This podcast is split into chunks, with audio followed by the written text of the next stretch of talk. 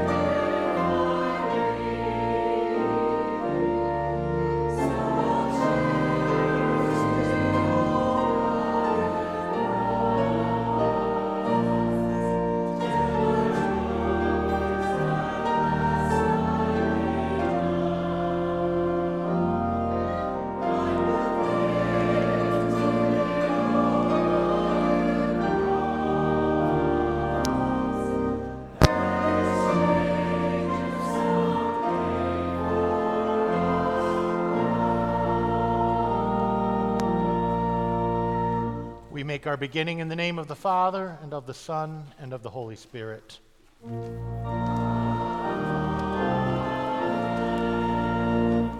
Make haste, O God, to deliver me.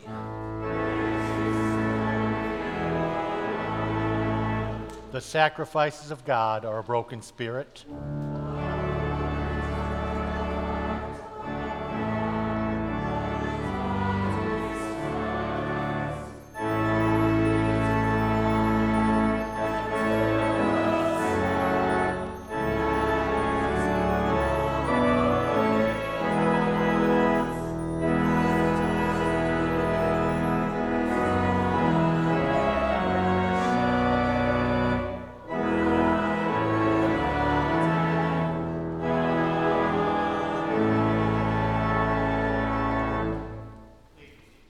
The children to come forward.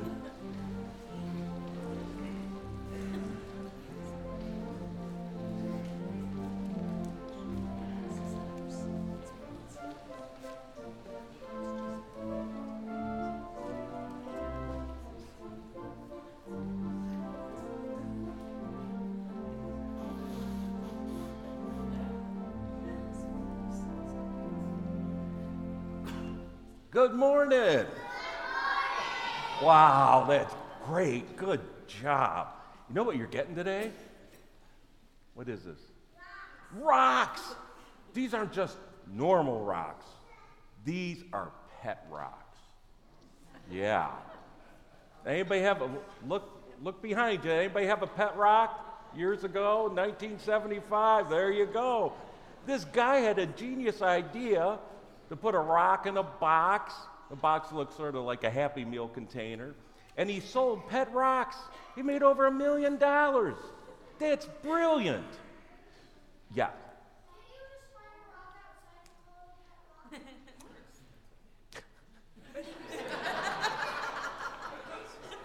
but these are special. well, you can find one outside too and have a pet. Oh, okay, here we go.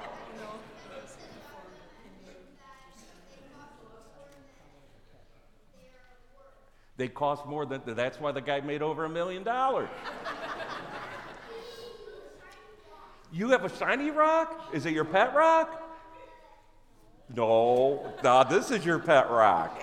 So you're going to get pet rocks, and so often in the Bible, especially in the Old Testament, God is referred to as a rock.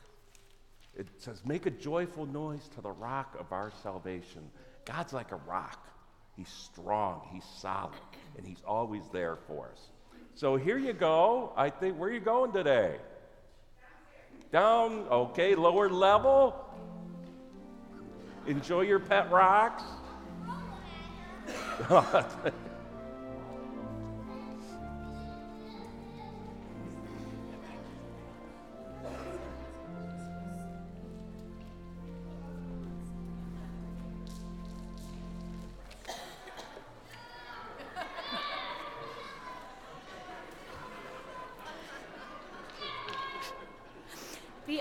Testament reading for today is taken from the book of Exodus 17, chapter 17, verses 1 through 7.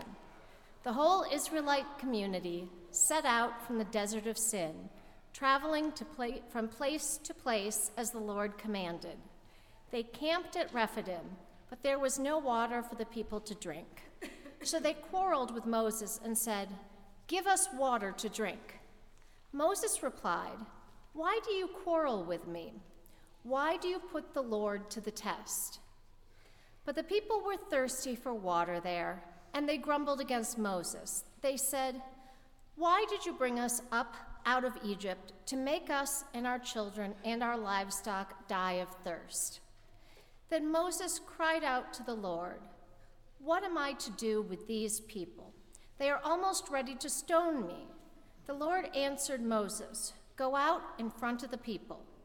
Take with you some of the elders of Israel, and take in your hand the staff with which you struck the Nile, and go. I will stand there before you by the rock at Horeb. Strike the rock, and water will come out of it for the people to drink. So Moses did this in the sight of the elders of Israel, And he called the place Massah and Meribah, because the Israelites quarreled and because they tested the Lord, saying, Is the Lord among us or not? Here ends the Old Testament reading. The epistle reading for today is taken from the book of 1 Corinthians, chapter 10, verses 1 through 5. For I do not want you to be ignorant of the fact, brothers and sisters, that our ancestors were all under the cloud, and that they all passed through the sea. They were all baptized into Moses in the cloud and in the sea. They all ate the same spiritual food and drank the same spiritual drink for they drank from the spiritual rock that accompanied them, and that rock was Christ. Nevertheless, God was not pleased with most of them. Their bodies were scattered in the wilderness. Here ends the epistle reading. Because your love is better than life, my lips will glorify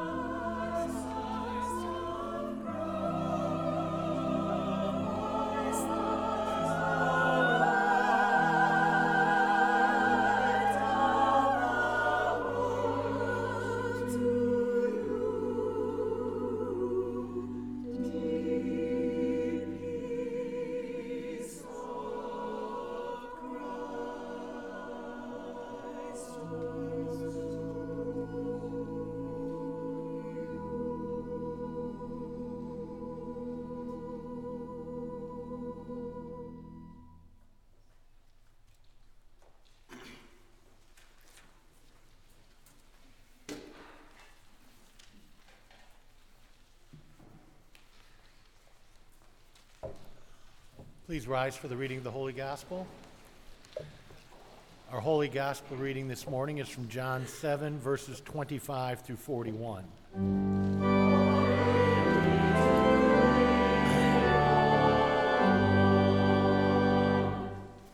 At that point, some of the people of Jerusalem began to ask, Isn't this the man they are trying to kill? Here he is speaking publicly, and they are not saying a word to him. Have the authorities really concluded that he is the Messiah? But we know where this man is from. When the Messiah comes, no one will know where he is from. Then Jesus, still teaching in the temple courts, cried out, Yes, you know me, and you know where I am from. I am not here on my own authority, but he who sent me is true. You do not know him, but I know him because I am from him, and he sent me. At this, they tried to seize him, but no one laid a hand on him because his hour had not yet come. Still, many in the crowd believed in him. They said, When the Messiah comes, will he perform more signs than this man? The Pharisees heard the crowd whispering such things about him. Then the chief priests and Pharisees sent temple guards to arrest him. Jesus said, I am with you for only a short time and then I am going to the one who sent me. You will look for me, but you will not find me, and where I am, you cannot come. The Jews said to one another, Where does this man intend to go that we can't find him? Will he go where our people lived, scattered among the Greeks, and teach the Greeks? What did he mean when he said, You will look for me, but you will not find me, and where I am, you cannot come? On the last and greatest day of the festival, Jesus stood and said in a loud voice, Let anyone who is thirsty come to me and drink. Whoever believes in me, as Scripture has said, rivers of living water will flow from within them. By this he meant the Spirit, whom those who believed in him were later to receive. Up to this time, the Spirit had not been given, since Jesus had not yet been glorified. On hearing his words, some of the people said, Surely this man is the prophet. Others said, He is the Messiah. Still others asked, How can the Messiah come from Galilee? Here ends our Holy Gospel reading.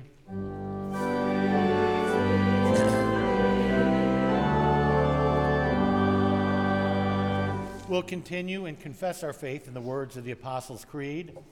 I believe in God, Father Almighty, maker of heaven and earth, and in Jesus Christ, his only Son, our Lord, who was conceived by the Holy Ghost, born of the Virgin Mary, suffered under Pontius Pilate, was crucified, dead, and buried. He descended into hell. The third day he rose again from the dead. He ascended into heaven, and sitteth on the right hand of God the Father Almighty. From thence he shall come to judge the quick and the dead. I believe in the Holy Ghost, the holy Christian Church, the communion of saints, the forgiveness of sins, the resurrection of the body, and the life everlasting. Amen. Please be seated.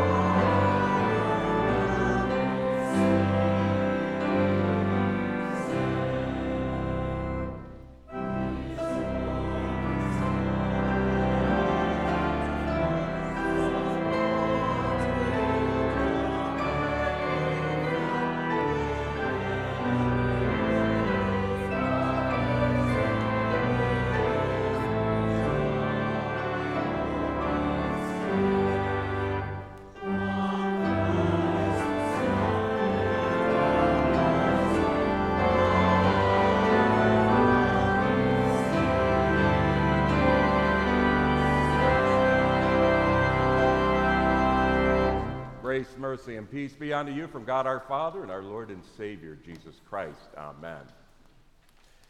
So at the other services, I, you know, pet rock thing, uh, Gary Dahl, he's the guy who came up with it.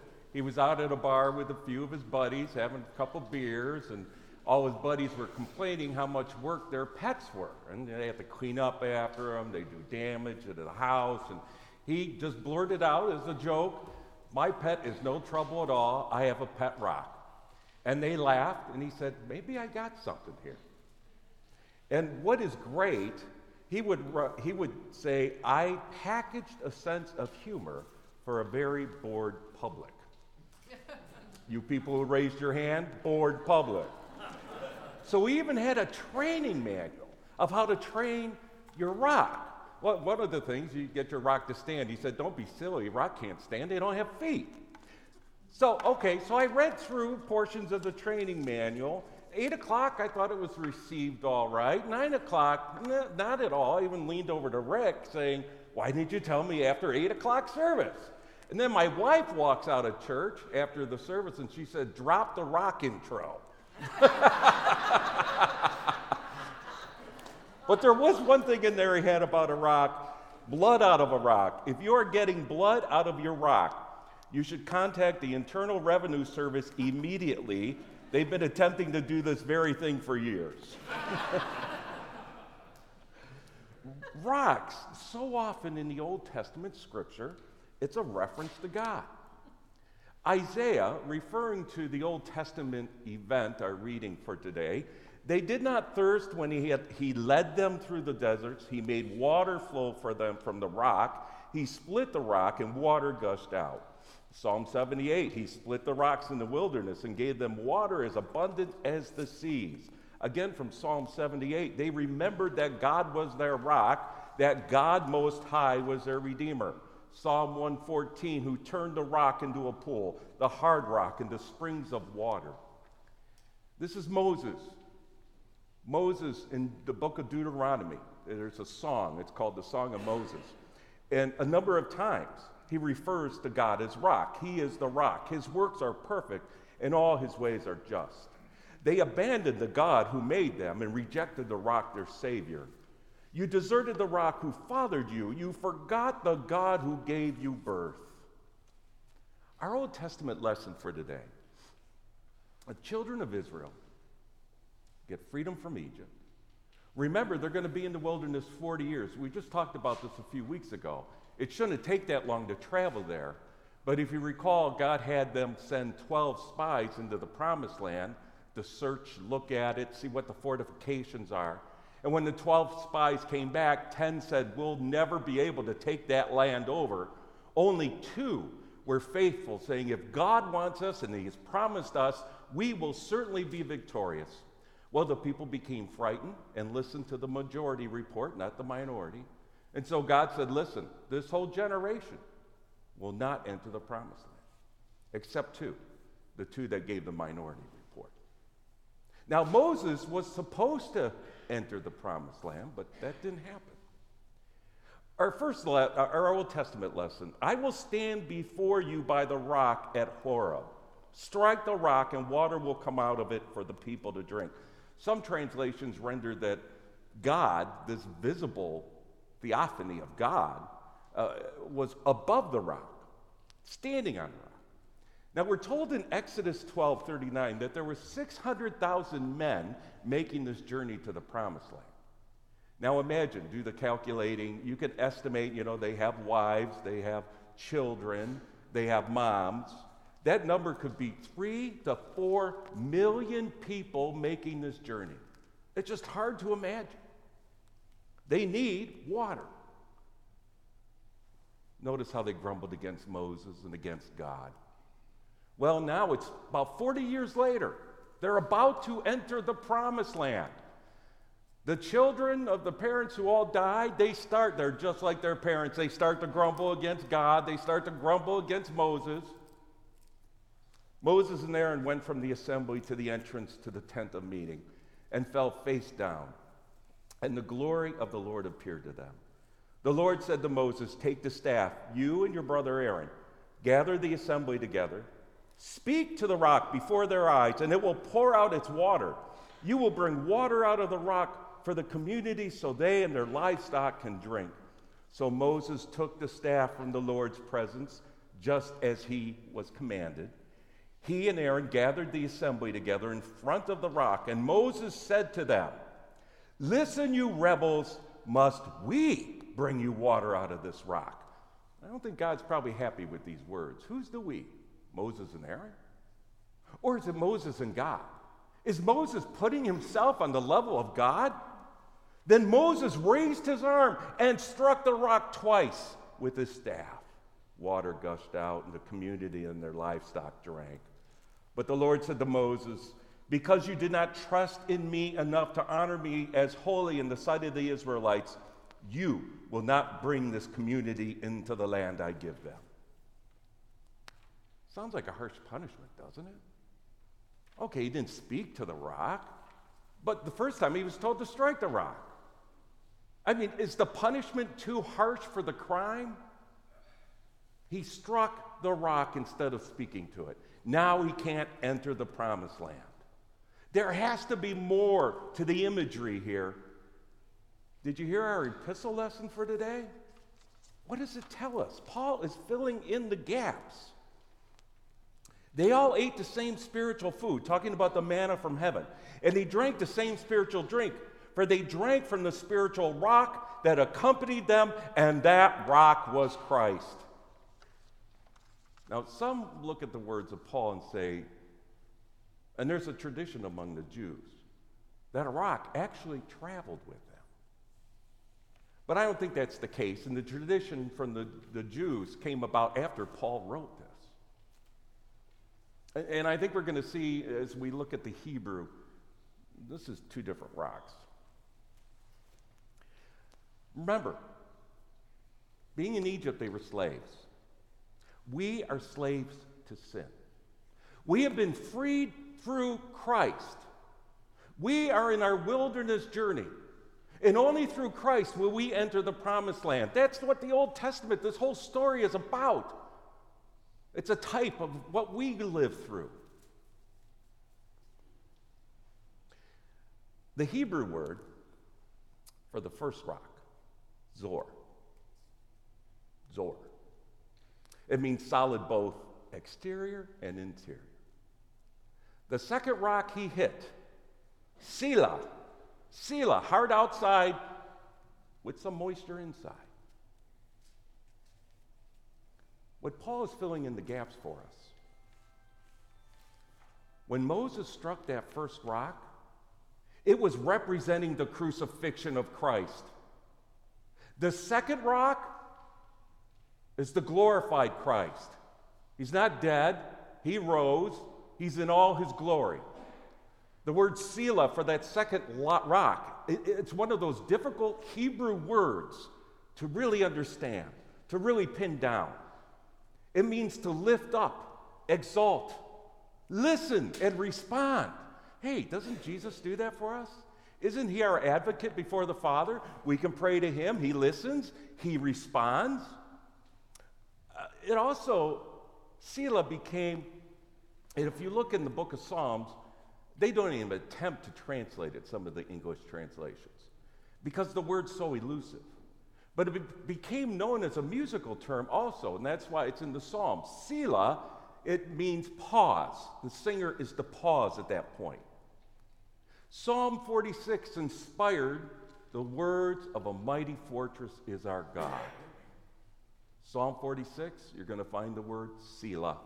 Selah can mean fortress. This is a monstrous rock. It's a fortress. And in striking it, he took away the symbolism God intended. That he wanted that second rock, rock to represent the glorified Christ. I know we're going a little long. It's good we dropped the rock intro. we can't let the gospel lesson go by today without referring to it. We're told on the last and greatest day of the festival. What festival? God gave the Jewish people eight or nine, it depends how you divide them, festivals to keep annually. The festival where Jesus is celebrating is the Feast of Tabernacles. Tabernacles. It was a time to remember how God led them to the promised land. You'll still see in some Jewish yards in the fall, September, October, you'll see a tabernacle, a little structure. They had the tradition of sleeping in the tabernacle. It was to remind them that God was with them on their journey. At the tabernacle celebration at the temple, there's a court, women, court of women, just for women, the court of women.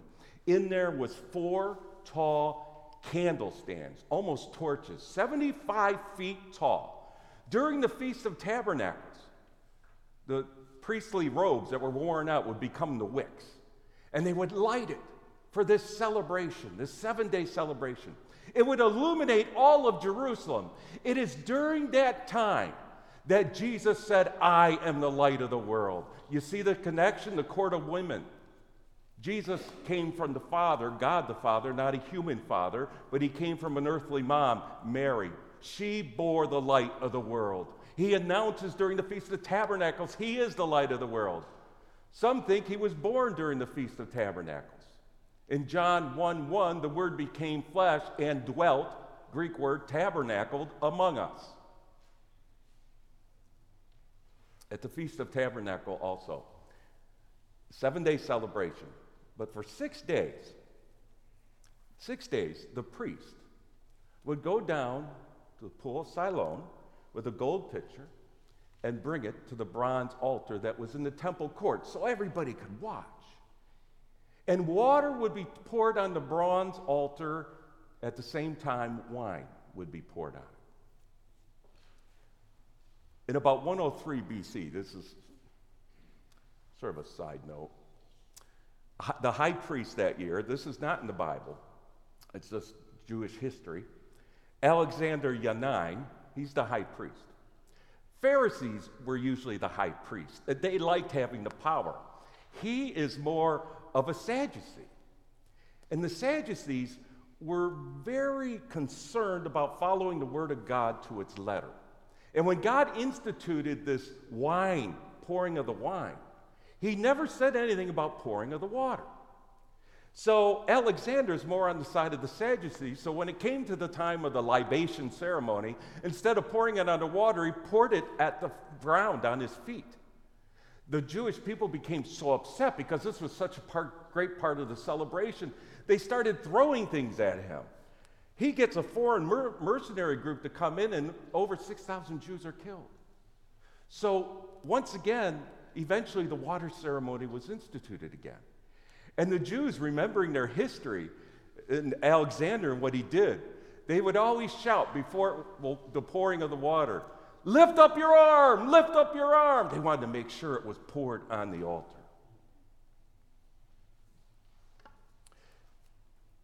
When Jesus says, Come to me, let anyone who is thirsty come to me and drink, he is connecting himself to that spiritual rock that Paul talks about. He accompanied the Jews on their journey to the promised land. And yes, symbolically crucified. And if Moses would have followed what God told him, this would have been the uh, exalted, glorious Christ. Because you can't get into the promised land with a dead Savior, he has to be risen and glorified. Also interesting.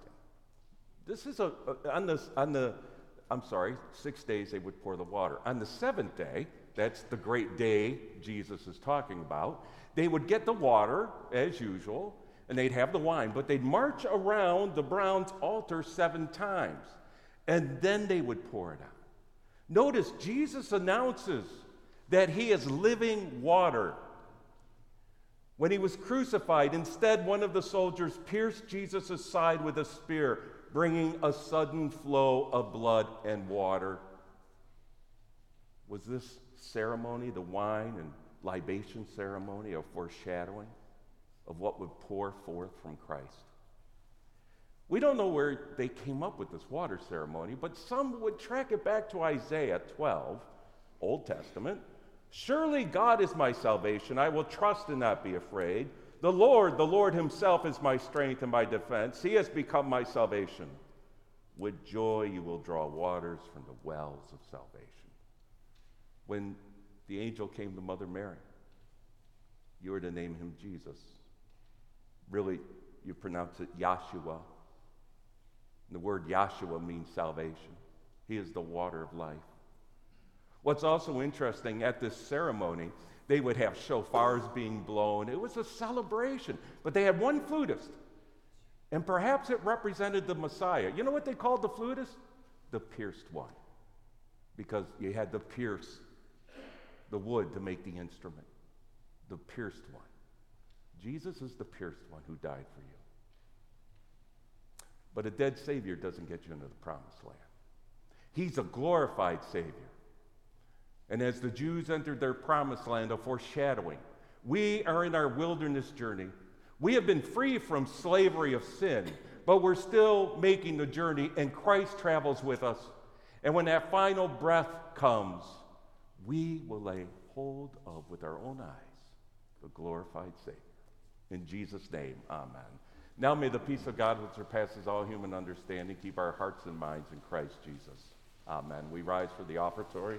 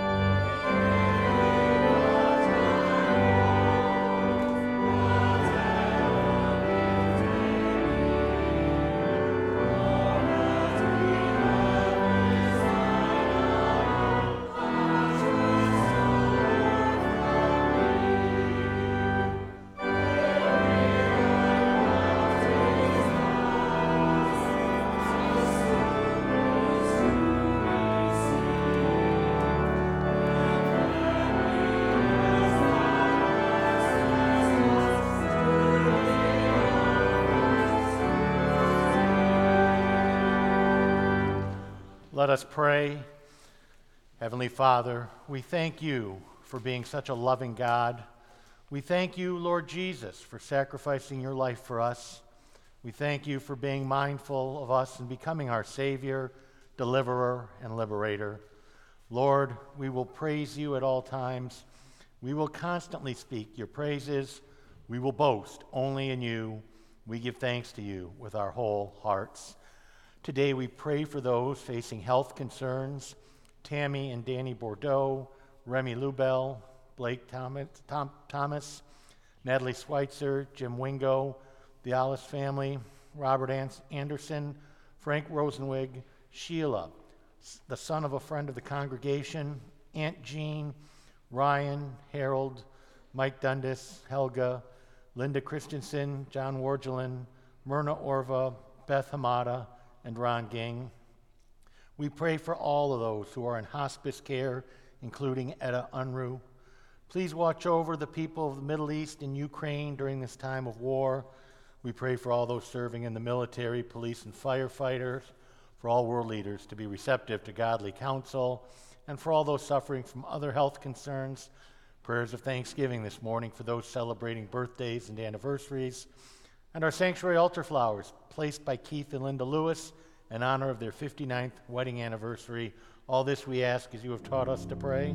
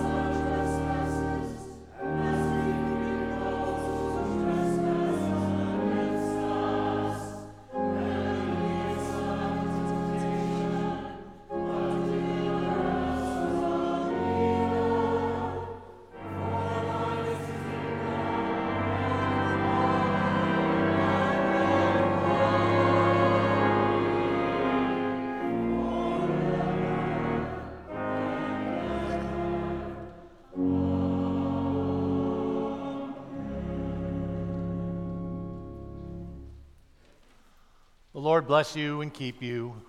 The Lord make his face shine upon you and be gracious unto you. The Lord lift up his countenance upon you and grant to you his peace.